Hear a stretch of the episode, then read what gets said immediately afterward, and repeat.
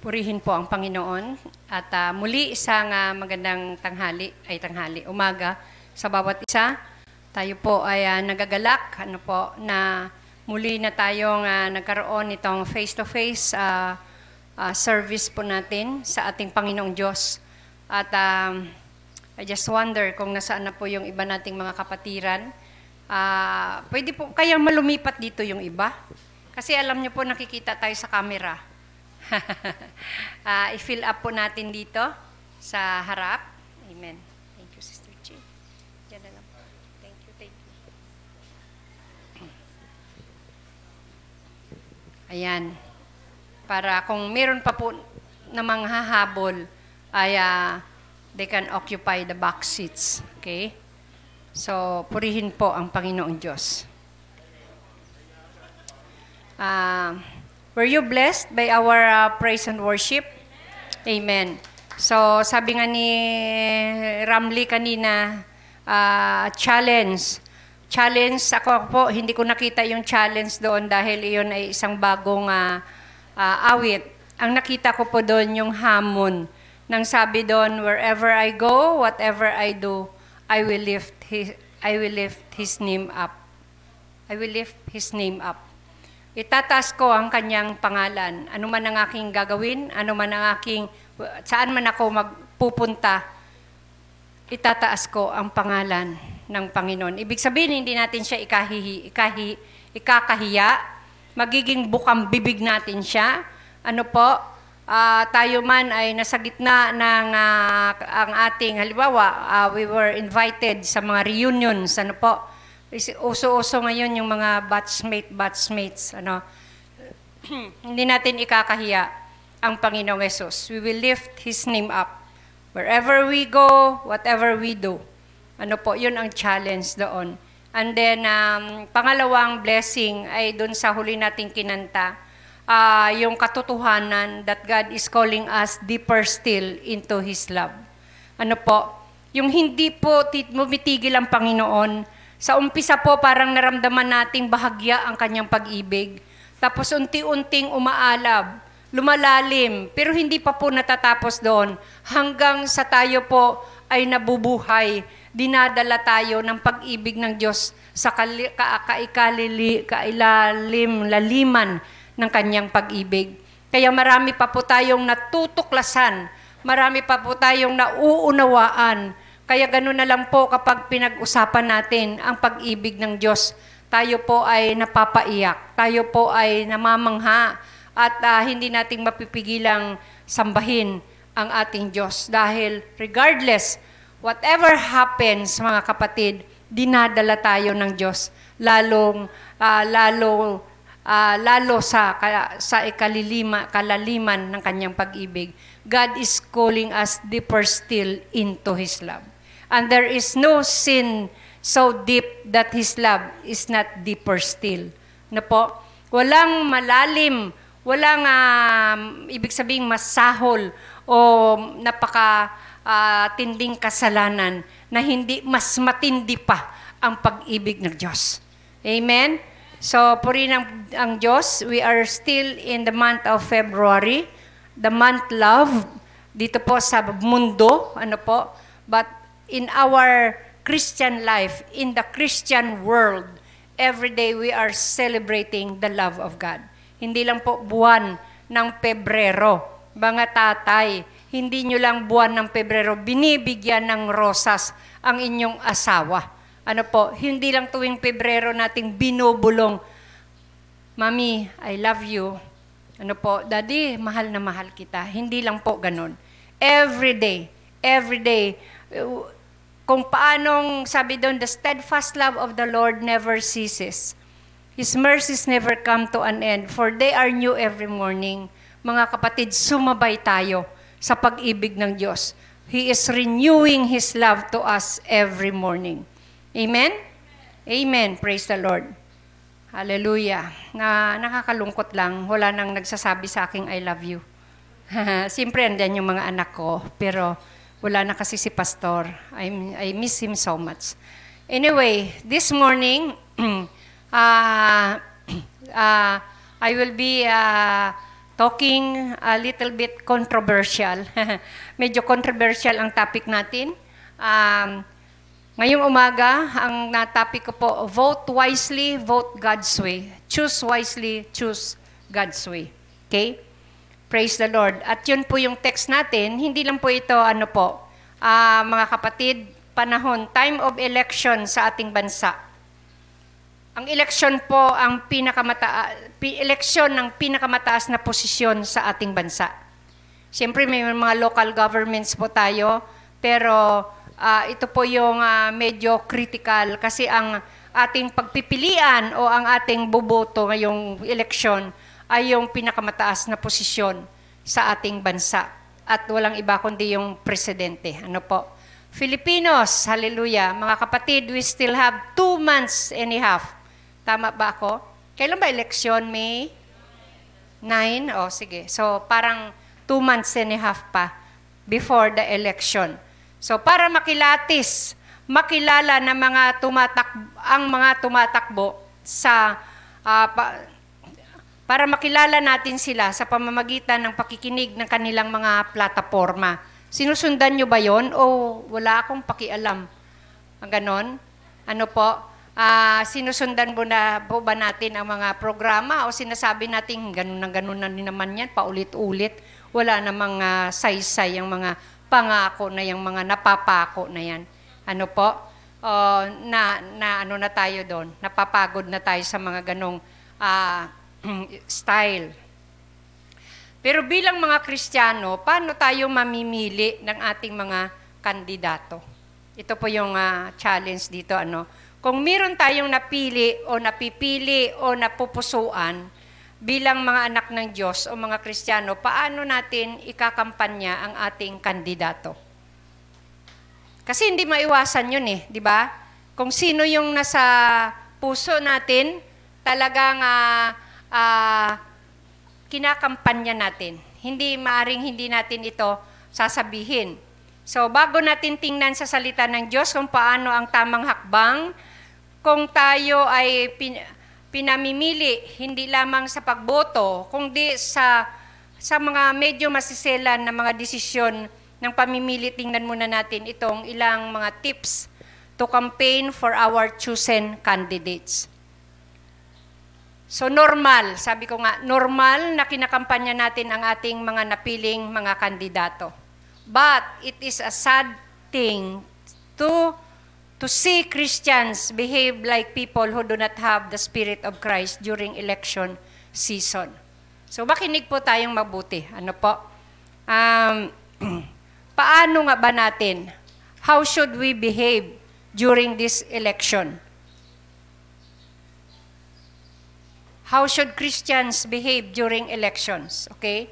So number one, pinaano ko po ito kay ah, kay Kuya at kung gusto niyo po ah, pwede naman nating ma ano ma-review. So number one point, as a Christian, you represent Christ, not the politician you are rooting for.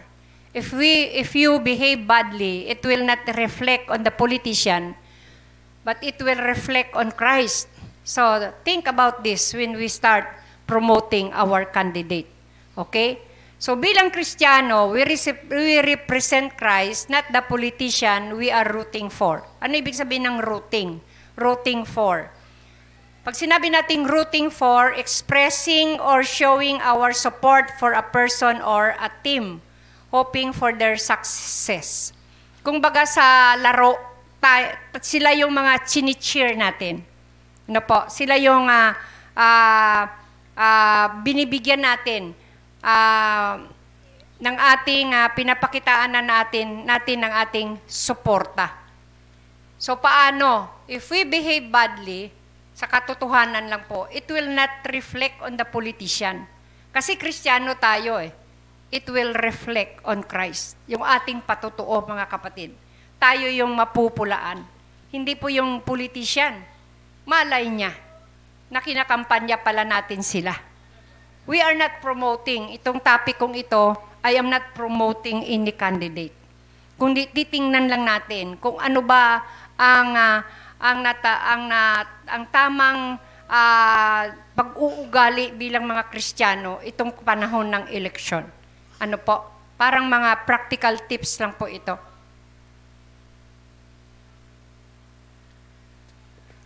Next, number two. Promote your candidate by sharing their merits, not by destroying their opponents. It is not appropriate for us who claim to follow Christ to make our other candidates look bad just to make our candidates look good. Alam ko po may kanya-kanya na kayo maaring napupusuan, napipili. Ano po. Pero ang sinasabi dito, huwag tayong ah, magbahagi, no? Binabahagi natin. Dapat ang ibahagi natin, i-promote natin kung ano yung ah, ay, yan, ito yun ayon sa ayon sa ah, pagkakakilala ko diyan o ayon sa ah, sinasabi, ano po, si sinasabi ng iba o kaya sa survey, ito yung mga merits niya. Ito yung mga credentials niya. Ito siya tao sabihin natin yung kung ano yung kanyang ah, ah, yung kanyang ah, katangian ano po na hindi natin sinisiraan yung kanyang kalaban.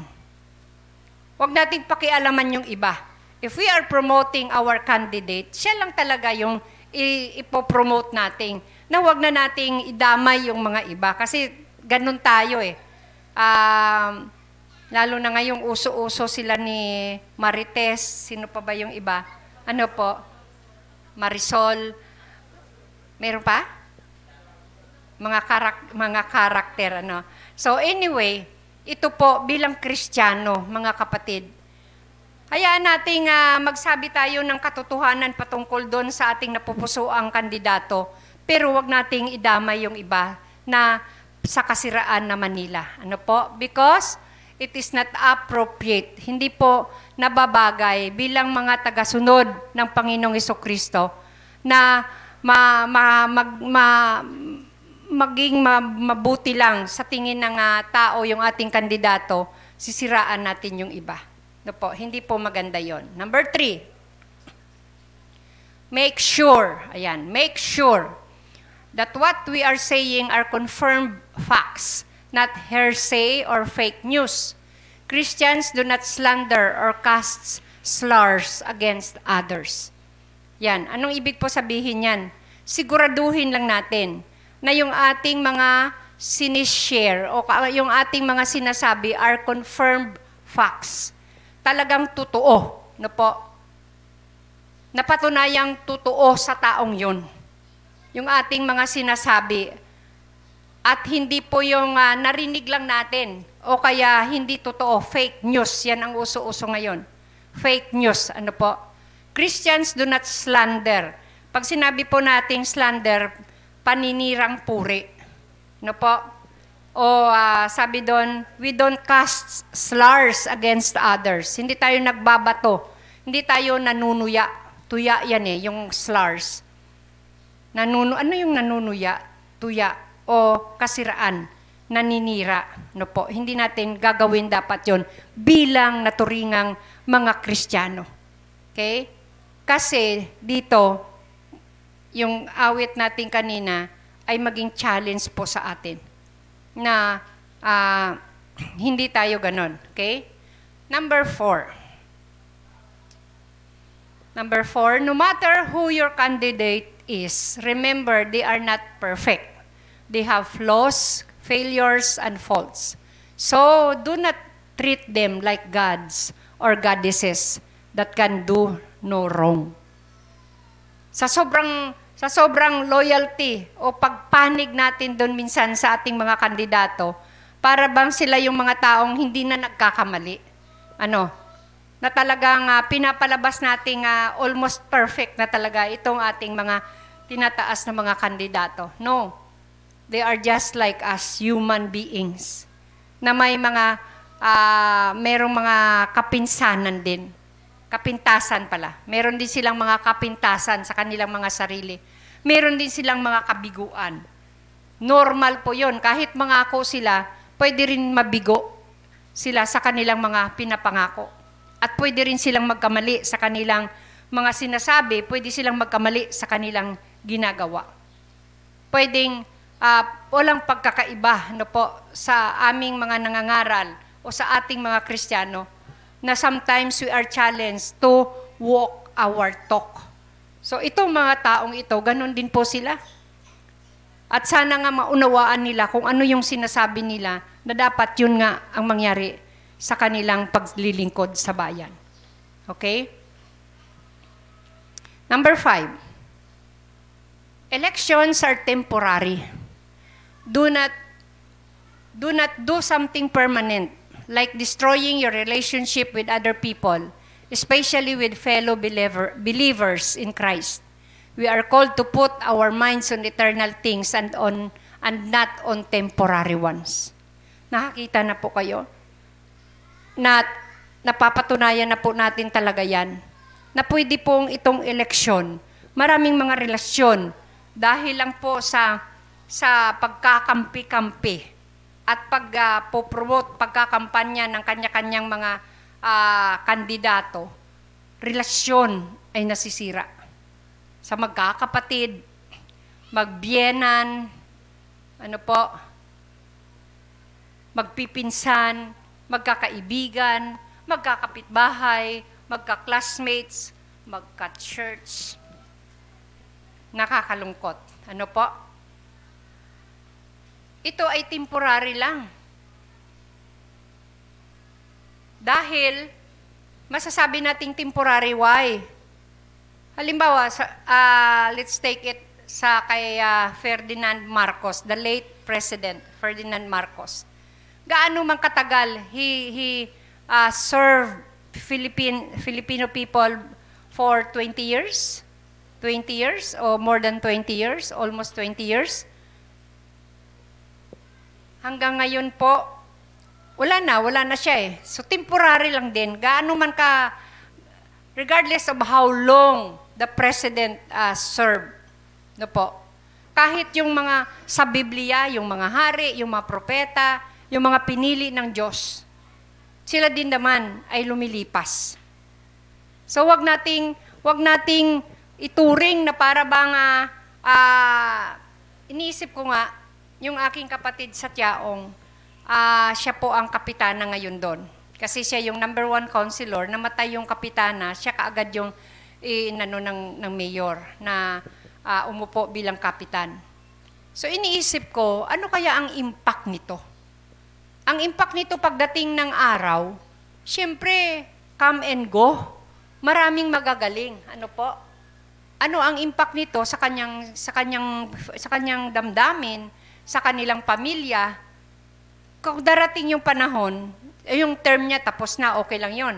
Pero kapag tumakbo ka ulit at matalo ka, ano kaya ang maging damdamin? At siyempre kapatid ko 'yon, ano po?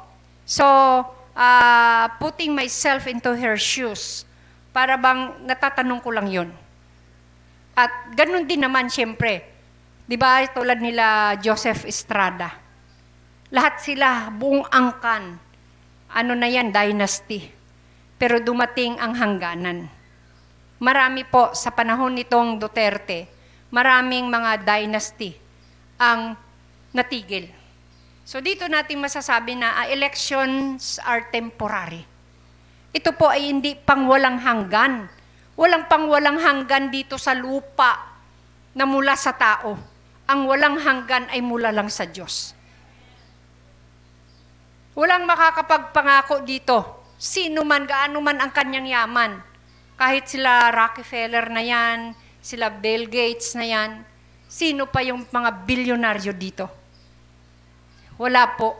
Makapag, walang makakapagpangako na sila ay mananatili hanggang sa wakas.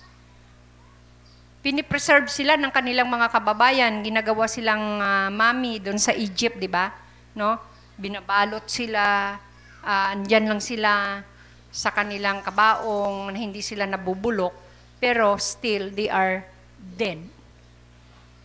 Sila ay patay na at hindi na kailan paman mabubuhay yung kanilang lupang katawan dahil kung anuman yung ginawa nila, sila din naman ay hahatulan ng Diyos. At meron silang pupuntahan na lugar. At alam na natin yon it's either hell or heaven. Kapag na kapag sila ay mga nagtingkod sa bayan na may takot at pagkaki- pagkakila- pagkilala sa Diyos, mapupunta sila sa kinaroroonan ng ating Diyos. Pero kung sila ay naghari at nag, ah, nanguna sa mundo, sa kalugar na kanilang kinasasakupan, na ang kanilang itinataas ay ang kanilang sarili lamang. Wala silang kinikilala at puro pagmamayabang lang sa kung anong meron sila. Never acknowledge that there is God, then they will be on hell. So nothing is nothing is permanent. So sabi dan, do not do something permanent like destroying your relationship with other people, especially fellow believer, believers in Christ. Nakakalungkot ano, pastor sa pastor. Nag-aaway kasi hindi magkasundo doon sa kanilang pagkakilala o pangunawa doon sa mga tumatakbo na kandidato. Mga kapatid, magkaroon tayo ng matino na pag-iisip. Minsan sa anak natin nagkakagalit. Ma- Mabangkit lang yung pangalan ni ganito dahil yung ating nanay o tatay ito ang kanilang kandidato. Dumating yung anak na lalaki o babae, bigla na lang magsasalita patungkol dito sa kandidato na to dahil narinig niya o nakita niya doon sa sa kalye, nag-away na.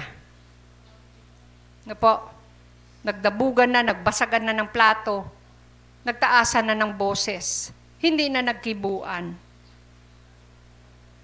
Maalala ko lang po yung tatay ko. He is a political uh, personality or so.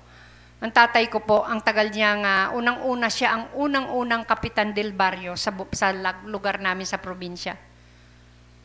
Ay nung sumunod, tumakbo yung lolo ko, yung tatay ng nanay ko, ang lolo isko ko.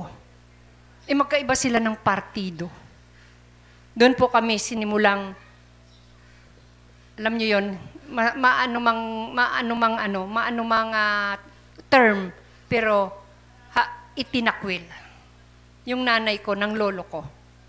Ganun po yung nagiging ah, buhay namin sa probinsya. Na talagang galit na galit yung lolo ko dahil tinalo siya ng tatay ko. Dahil lang po yan sa usapang politika. Ano po? So, ito yung pinapaalala sa atin. Colo- 2 Corinthians chapter 4 verse 18. We are called to put our minds on eternal things and not on temporary things. Ano pong sabi doon? Um, so we fix our eyes not on what is seen, but on what is unseen. For what is seen is temporary, Since what is seen is temporary, but what is unseen is eternal. Mga kapatid, Kristiyano po tayo. We are worshiping the unseen God. But we know that He is God. The- And we know that there is God. And that He is true. And that He is alive. And that He is reigning. And that He is with us. So, ito po yung atin, ano po? Even in Colossians chapter 3 verse 2, sabi doon, set your minds on things above, not on earthly things. Number 6, kuya. Ah, number 6. Ang sabi dito, Do not get embroiled in pointless debates and arguments that drag the name of Christ in the mud. Whatever you do, protect the name of your Lord and Savior. Ang sabi diyan, do not get embroiled. Ano ibig sabihin niyan? Huwag tayong masangkot. Huwag tayong ma-involve, ano po, makigulo in pointless ah, debates. Itong mga pointless, ito yung ah, mga argumento na walang kabuluhan. Meaningless, pointless. Ano po? embroiled, masangkot. Huwag tayong makigulo o ma-involve sa mga argumento na walang kabuluhan. Argumento that drag the name of Christ in the mud. Na ta, hinaatin pong kinakalagkad ang pangalan ng Panginoon sa putik. Ibig sabihin sa walang kabuluhan, napapahiya, na, na, na ano po, nadadamay. Sabihin, Kristiyano yung nakaaway ko? Parang hindi Kristiyano. O sino yung napupulaan doon? Di ba ang Panginoong Yesus? Kaya hindi na yan, ako, hindi ako sisimba dyan, hindi ako sasama dyan. Ang ugali, So, wag po tayong suma, wag tayong sumausaw sa mga argumento. Ano po? Masangkot sa mga debate na wala namang kabuluhan. Gustong-gusto na natin parang kating-kati. kating-kati na rin tayo kasi alam niyo yon nagbibida-bida din tayo, ay tumigil na lang. Ano po? Kasi hindi tayo nag-iisa dala-dala natin ang pangalan ng Panginoon Yesus sa ating mga buhay. Whatever we do, wherever we go, I lift the name of, ano, I lift the name of the Lord up. Itataas natin ang pangalan ng ating Panginoon. Ito, number seven. Parang ito yung gusto ko sa lahat. Make sure, siguraduhin niya lang, lang natin, ano po, that our passion for our candidate does not exceed our passion for Christ. Tindi ito, no? Make sure that our passion, pag sinabi nating passion, ito yung alab ng ating pag-ibig o pagmamahal o paghanga sa ating kandidato, hindi niya hindi niya malalampasan, hindi niya madadaig yung alab ng ating paghanga, pagmamahal sa ating Panginoong Diyos.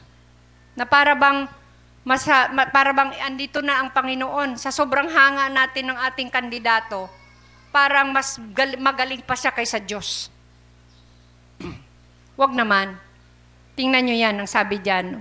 We owe our life and eternity to Christ. Utang natin sa Diyos ang ating buhay at ang buhay na walang hanggan sa Panginoong Kristo. We owe nothing to our candidate. Wala tayong utang na loob sa ating kandidato. Wala tayong utang dyan. Ano po? God redeemed us and called us by name. Our candidate does not even know we exist. Unawaan po natin. Nagpapatayan na kayo dyan. Tapos pag namatay ang isa, o di, magbibigay na lang si Mayor ng abuloy. Hindi ko nga alam eh. Ako pala yung sanhi ng uh, pag-aaway nyo, na pagpapatayan yung dalawa. Mamalay ko sa inyo, hindi ko nga kayo kilala. hindi ko kilala, hindi ko nga alam na meron palang mat na nag-i-exist. Di ba? Rather ano? Nakaka, nakaka, ano naman sa atin yun. Nagpapatayan na Dahil lang sa mga kandidato. Talagang yung iba nagbubuwis ng buhay. Kaya palagi po sa ating panalangin, we include the peace, uh, the peaceful uh, election na walang mga karahasan, yung mga yung mga mga atake at plano ng kaaway ano po ay uh, kansilahin ng kapangyarihan ng Diyos kasi kawawa sila ma biktima lang din, ano po. Pero tayong mga Kristiyano, meron po tayong dapat ginagampanan. At ito po yung sinasabi dito, ano po? Make sure that our passion for your for our candidate does not exceed our passion for Christ. Mga kapatid, we owe our life and eternity to Christ. We owe nothing to our candidate. God redeemed us and called us by name. Your candidate does not even know you exist. At ang panghuli, sabi po dito sa na verse uh, sa panghuli na, na ano ay do everything with love as your motive. If you cannot do it out of love, don't do it. So kung talagang eh, kasi paano hindi ako masasa maano diyan kapatid na hindi ako uh, ma masali diyan kasi yung tumatakbo kapatid ng nanay ko o kaya tiyuhin ko. Okay, so nandun na, granting, ano po. Pero we, need, we do it with love. Are we, are we promoting someone because we are expecting something in return? Dahil nababayaran tayo, o kaya gaganti tayo doon. Talagang gagawin ko lahat ng sisiguraduhin kong mananalo tong aking kandidato. Kasi may gusto akong gantihan. May gusto tayong ipamukha. Hindi po ganun dapat ang motibo ng ating puso. Do it because of love. Tama yung motibo natin. That is why araw-araw ng buhay natin, we are asking God to search our hearts because He is the only one who knows the intent, the very intent of our hearts. Siya lang ang nakakaalam ng pinakamotibo. Kung minsan kahit sa pagbibigay natin, kahit sa pagpunta natin sa simbahan, mali pa rin ang ating motibo. Sana po, gawin natin ang lahat. O sabi doon, kung hindi lang naman ginagawa natin yon dahil sa pag-ibig, wag na lang natin gawin. Ano po? So, ang pangunguna, leadership, ano po, ang, pang, ang ito kasing mga nasa pamahalaan, itong mga gobyerno natin, yan ay uh, kasama yan sa sistema ng ating buhay. Sa pagtakbo, sa kaayusan ng ating mundo, meron talagang mga leaders na tinatayo ang Diyos. Hindi pwede yung pare-pareho lang, no, hindi ganon. Kailangan meron talagang namumuno. At ang namumuno na yan, si Lord ang nagbibigay dyan ng wisdom. At dapat itong mga namumuno, they uh, acknowledge that the source of their wisdom is God. Their strength comes from God. Their ability to lead comes from the Lord. Dapat ganun din yung magiging uh, uh, uh, ganito dapat ang takbo ng uh, pag-iisip ng isang namumuno. Sabi nga, to whom much is given, much is required. Ang sinong nabigyan ng mas maraming, ang mas, ng mas marami, ay mas marami ding i-require sa kanya ang Diyos. Mas marami ring pananagutan. Dito po sa loob ng church, ano po, sa ngayon, for a while, ako yung tumatayong parang nangunguna sa atin. Ano po? Kaya, sabi ko, with fear and trembling, hindi po madali yon. Dahil hindi lang isang tao ang uh, tinitingnan natin na dapat mapangalagaan. No, tay? Tayong mga tinatayong mga nangunguna dito sa iglesia ng Diyos. Because to whom much is given, much is required.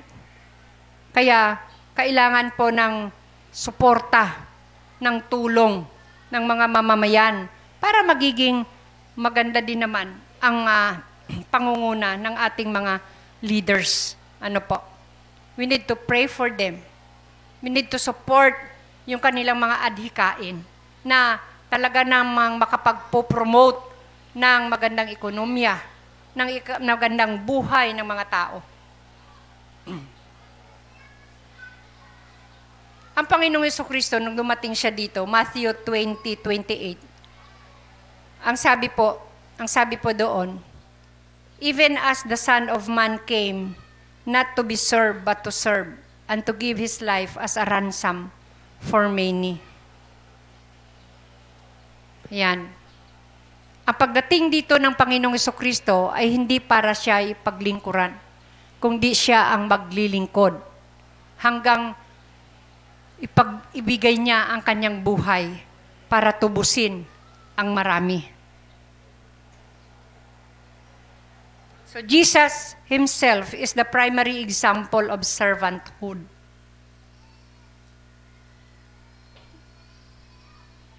A good leader is a good follower. Alam naman natin ng mga leaders yan eh. Sana nga hindi nagbabago. No? Tulad ng mga itinatayo ng uh, Panginoong Diyos sa Old Testament. Tuloy-tuloy ang kanilang pangunguna ng uh, makadyos na pamamaraan.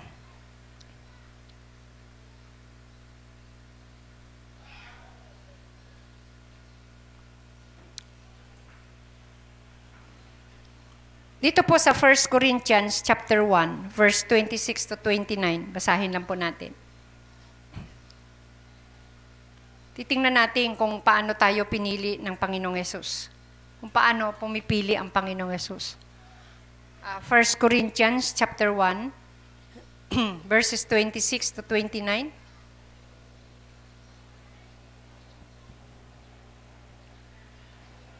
Okay. Brothers and sisters, Think of what you were when you were called. Not many of you were wise by human standards. Not many were influential.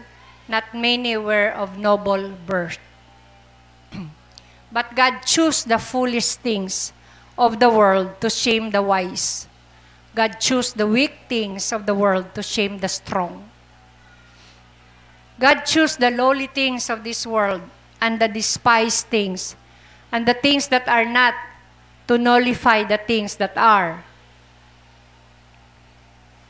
so that no one may boast before Him. Pwede ba nating sa Tagalog yan, Kuya?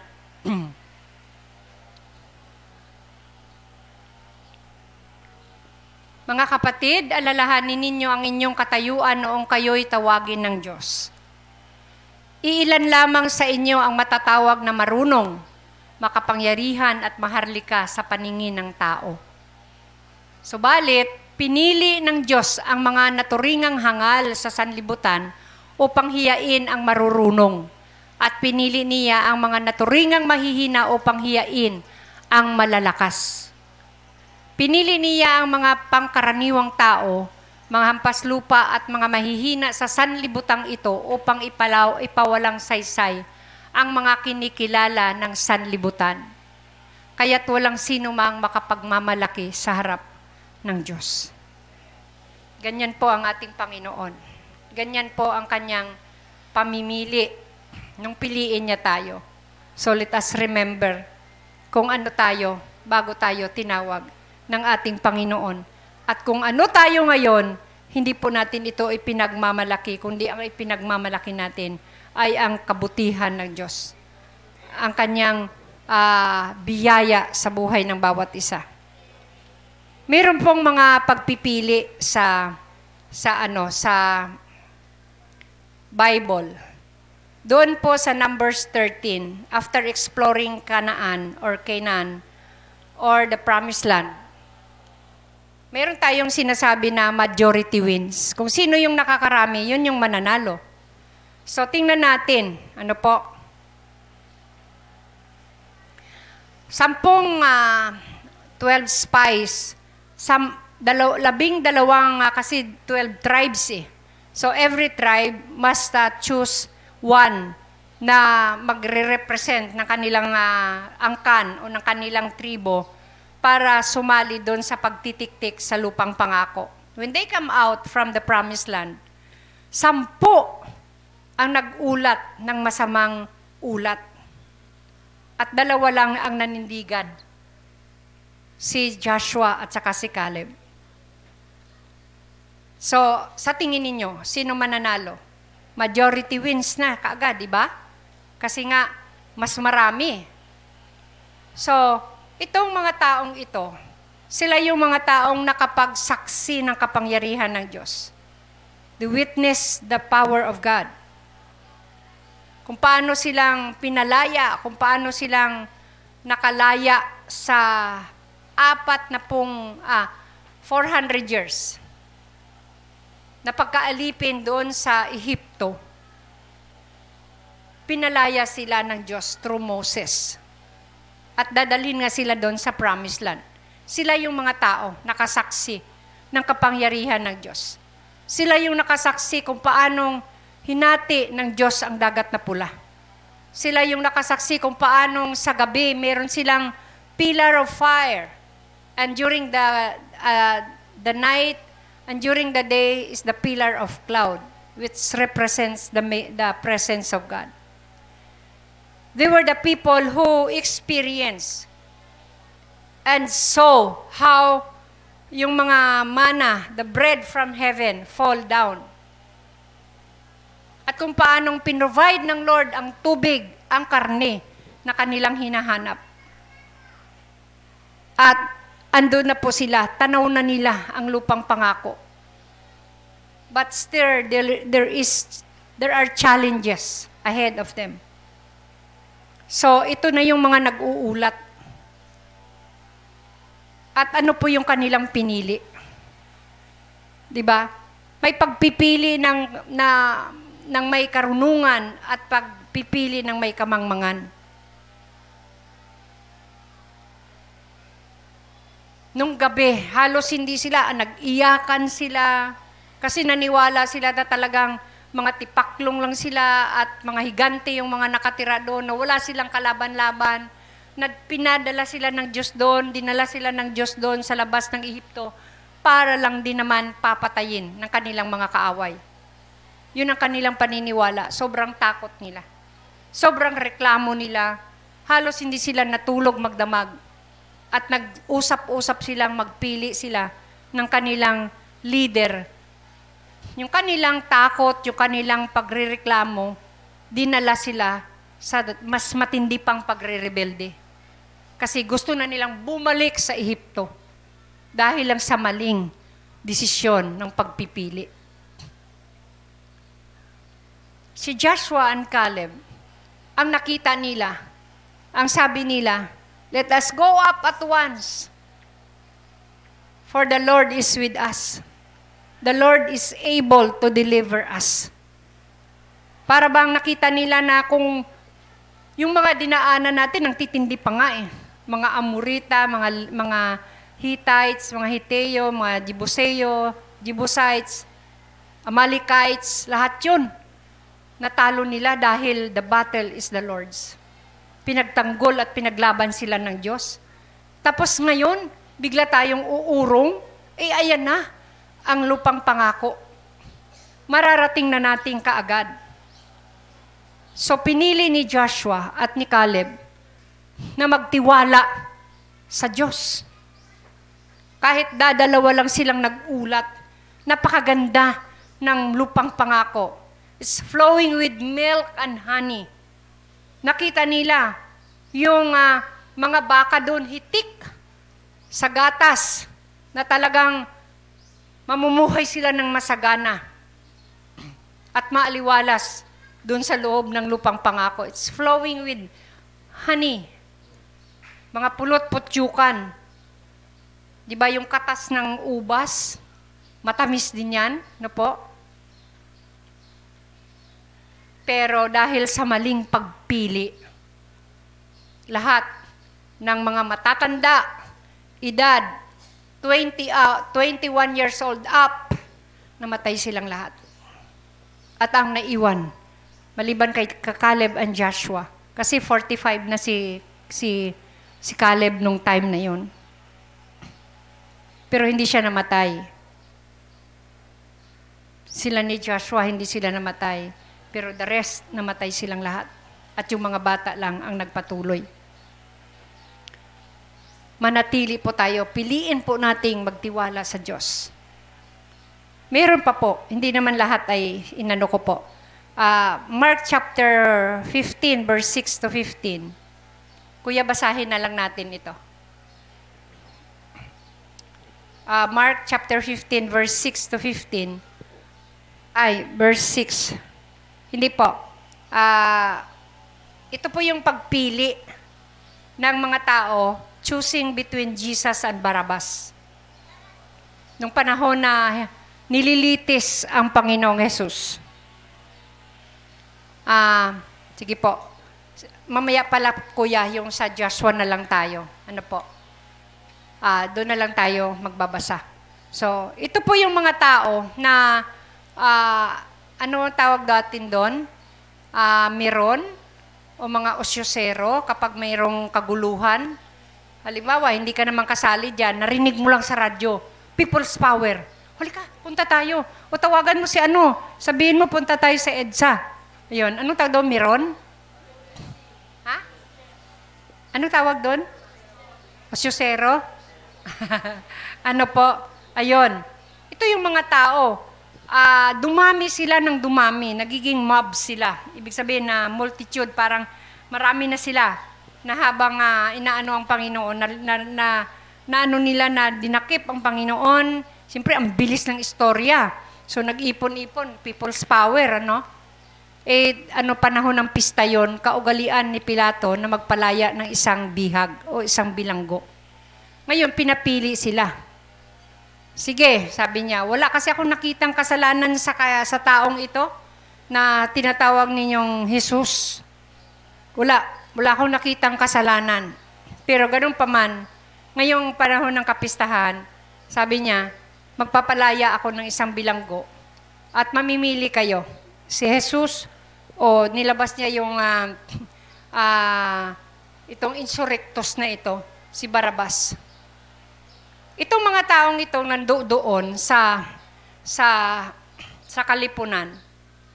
Ito yung mga taong I believe ang iba dito ay kumain nung nagpakain ng Panginoong Yesus ng limang kalibong katao ng dalawang isda out of two, five pieces of bread at dalawang isda. Palagay ko, naniniwala ako ng iba dito ay nakakain. Nakasama sila doon. And I also believe na ang karamihan dito, araw-araw, sumusunod sa Panginoon. Kasi nga, naniniwala na sila eh, na siya talaga yung Misyas. Siya talaga yung pinadala ng Diyos na tagapagligtas. Because He performed many miracles. Mari yung iba dito, ito yung bulag na nakakita. Mari yung iba dito, ito yung lumpo na nakalakad. Maaring iba dito, ito yung isa sa mga kitongin na pinagaling ng Panginoong Yesus. Eh bakit? Bakit pinili nila si Barabas? Palagay ninyo. Kasi naon siya me. Nadismaya sila na para bang walang nagawa at walang magawa ang Panginoong Yesus nung siya ay dinakip. Ang gusto nila, showdown. Pakita mo ang kapangyarihan mo. Kung talagang anak ka ng Diyos, si, siniligtas mo yung iba, sarili mo, hindi mo kaya. Kaya masyado silang na-disappoint sa Panginoong Yesus. So, saan sila papanig? Hindi doon na lang sa mga pari at sa kay Pilato. Dahil pag namatay na ang Panginoong Kristo, pag hindi sila pumanig doon, tiyak lahat sila arestado. So doon sila. Sumigaw sila, Free Barabbas. Free Barabbas. Release Barabbas. Ay anong gagawin ko dito? Sabi ni Pilato, hugas kamay din siya. Ang sabi ng mga tao, crucify him. Crucify him. Dahil yun ang pinaka masahol na pagpatay sa isang kriminal. So ito yung mga ah, pagpipili na walang wisdom. Na po, a foolish choice. Tayo po nasaksihan na natin kung paanong mamuhay na sa ating pananampalataya kasama natin ang Diyos. Kahit hindi natin siya nakikita, we believe, we trust in His Word that He will never leave us nor forsake us. He will be with us till the end of time.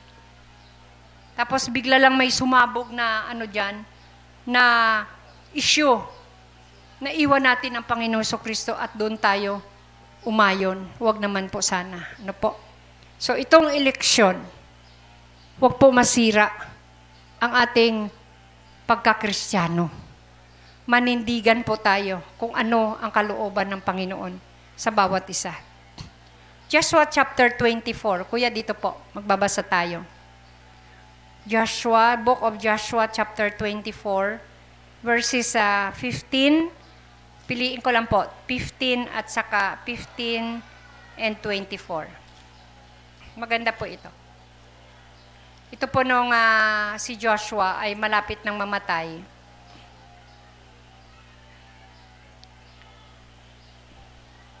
Joshua chapter 24. Dito po sa verse 15.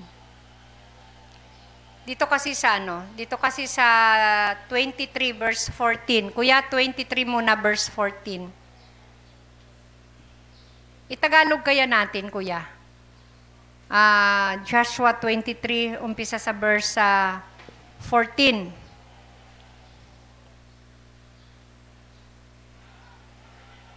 Malapit na akong pumanaw sa daigdig na ito. Ano pala yan pumanaw, yung malapit na siyang mamatay, ano?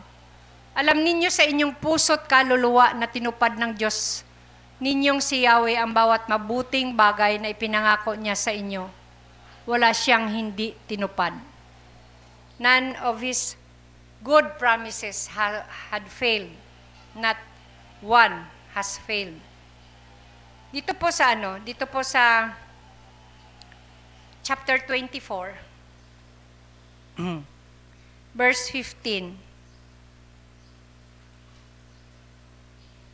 Ang sabi po dito, kung ayaw ninyong maglingkod kay Yahweh, pumili kayo ngayon kung sino ang inyong paglilingkuran.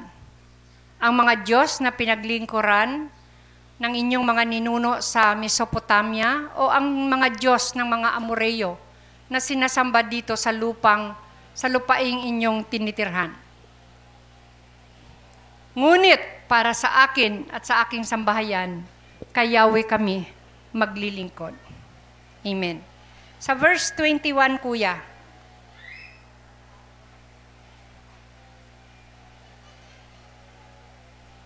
ang sagot ng mga tao, sumagot ang, mga, ang taong bayan kay Josue, hindi po mangyayari yan, kay Yahweh kami maglilingkod. Verse 24, kuya. Sumagot muli ang mga tao, maglilingkod kami kay Yahweh na aming Diyos at susundin namin ang kanyang mga utos. So, ito po yung challenge sa atin.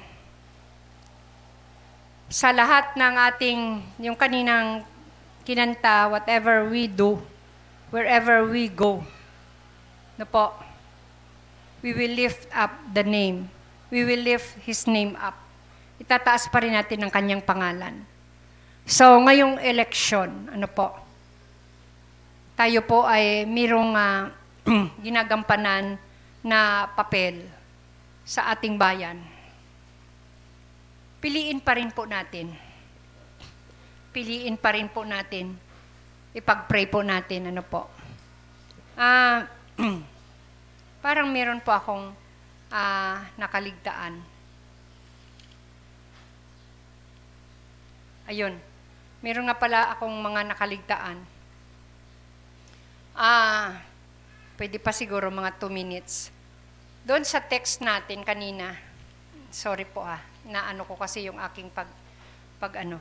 Ah, sa text po natin kanina, yung sabi doon na yung pagpili sa pagpili ng ah, kasunod na hari ng Israel, kapalit, kapalit ni Haring Saul, ang sabi doon sa verse 7 ng ah, 1 Samuel, 1 Samuel chapter 16, sa verse 7, ang sabi doon, But the Lord said,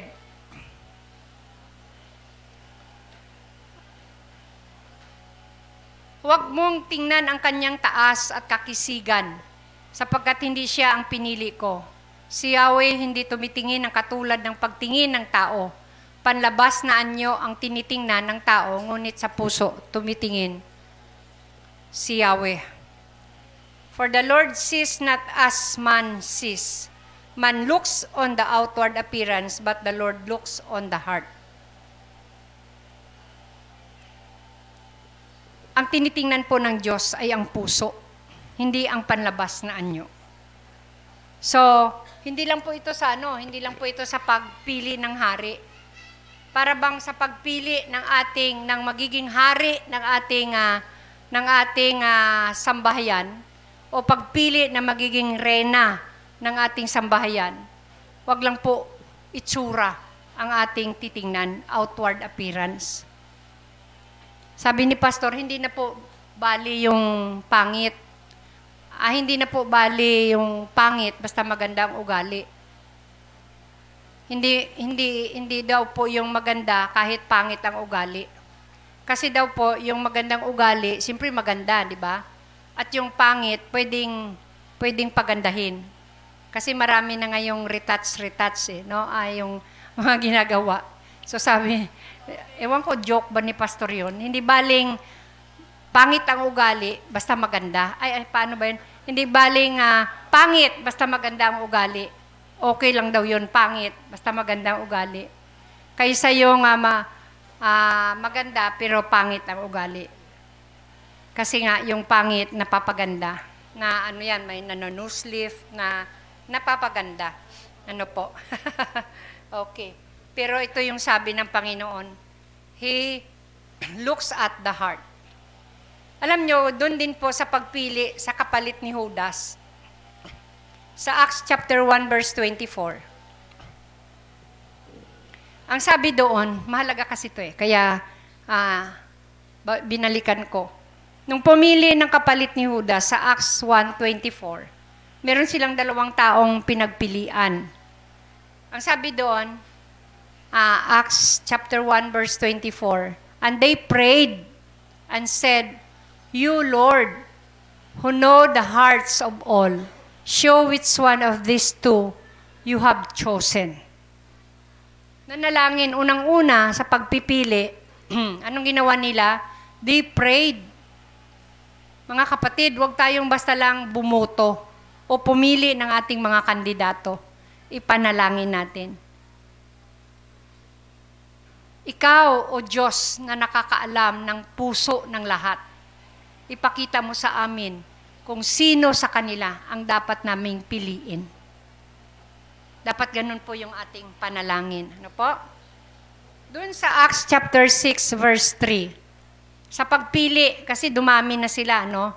Ah, may mga pagtatalo-talo kasi may mga ah, tungkulin na para bang ah, ah, hindi masyadong nabibigyan ng pansin. Yung, pag, ah, yung pangangalaga sa mga balo, yung sa pagpa-parte-parte ng mga pagkain para mapakain ng lahat nagkulang sila ng tao. So ang sabi ng mga alagad, magpili kayo ng pito. Pito katao na siyang mga ngasiwa sa sa tungkulin na yan. So sa Acts chapter 3, sabi doon, kaya, subalit mga kapatid, pumili kayo sa mga kasamahan ninyo ng pitong lalaking iginagalang, puspos ng espiritu at matatalino, upang ilagay namin sila sa tungkuling ito. So ano yung kanilang qualification? Lalaking iginagalang. Pito, ano po? Mm. Good reputation o men of good repute, full of the Spirit o Spirit-filled, and of wisdom. Merong karunungan, yan. So ito yung mga qualifications. Hindi yung ah ah, ano ba salin yan? Gaano ba kalaki ang salin yan? Ano po? Ilan ba asawa niyan? ano? So, ito po yung sinasabi dito. Yung pagpipili, titingnan natin. So, wala kasing nakakaano nun eh, no? Walang nakakakita ng puso. So kung hindi natin nakikita ang puso, tatawag tayo sa Diyos na siyang nakakakita ng puso ng lahat.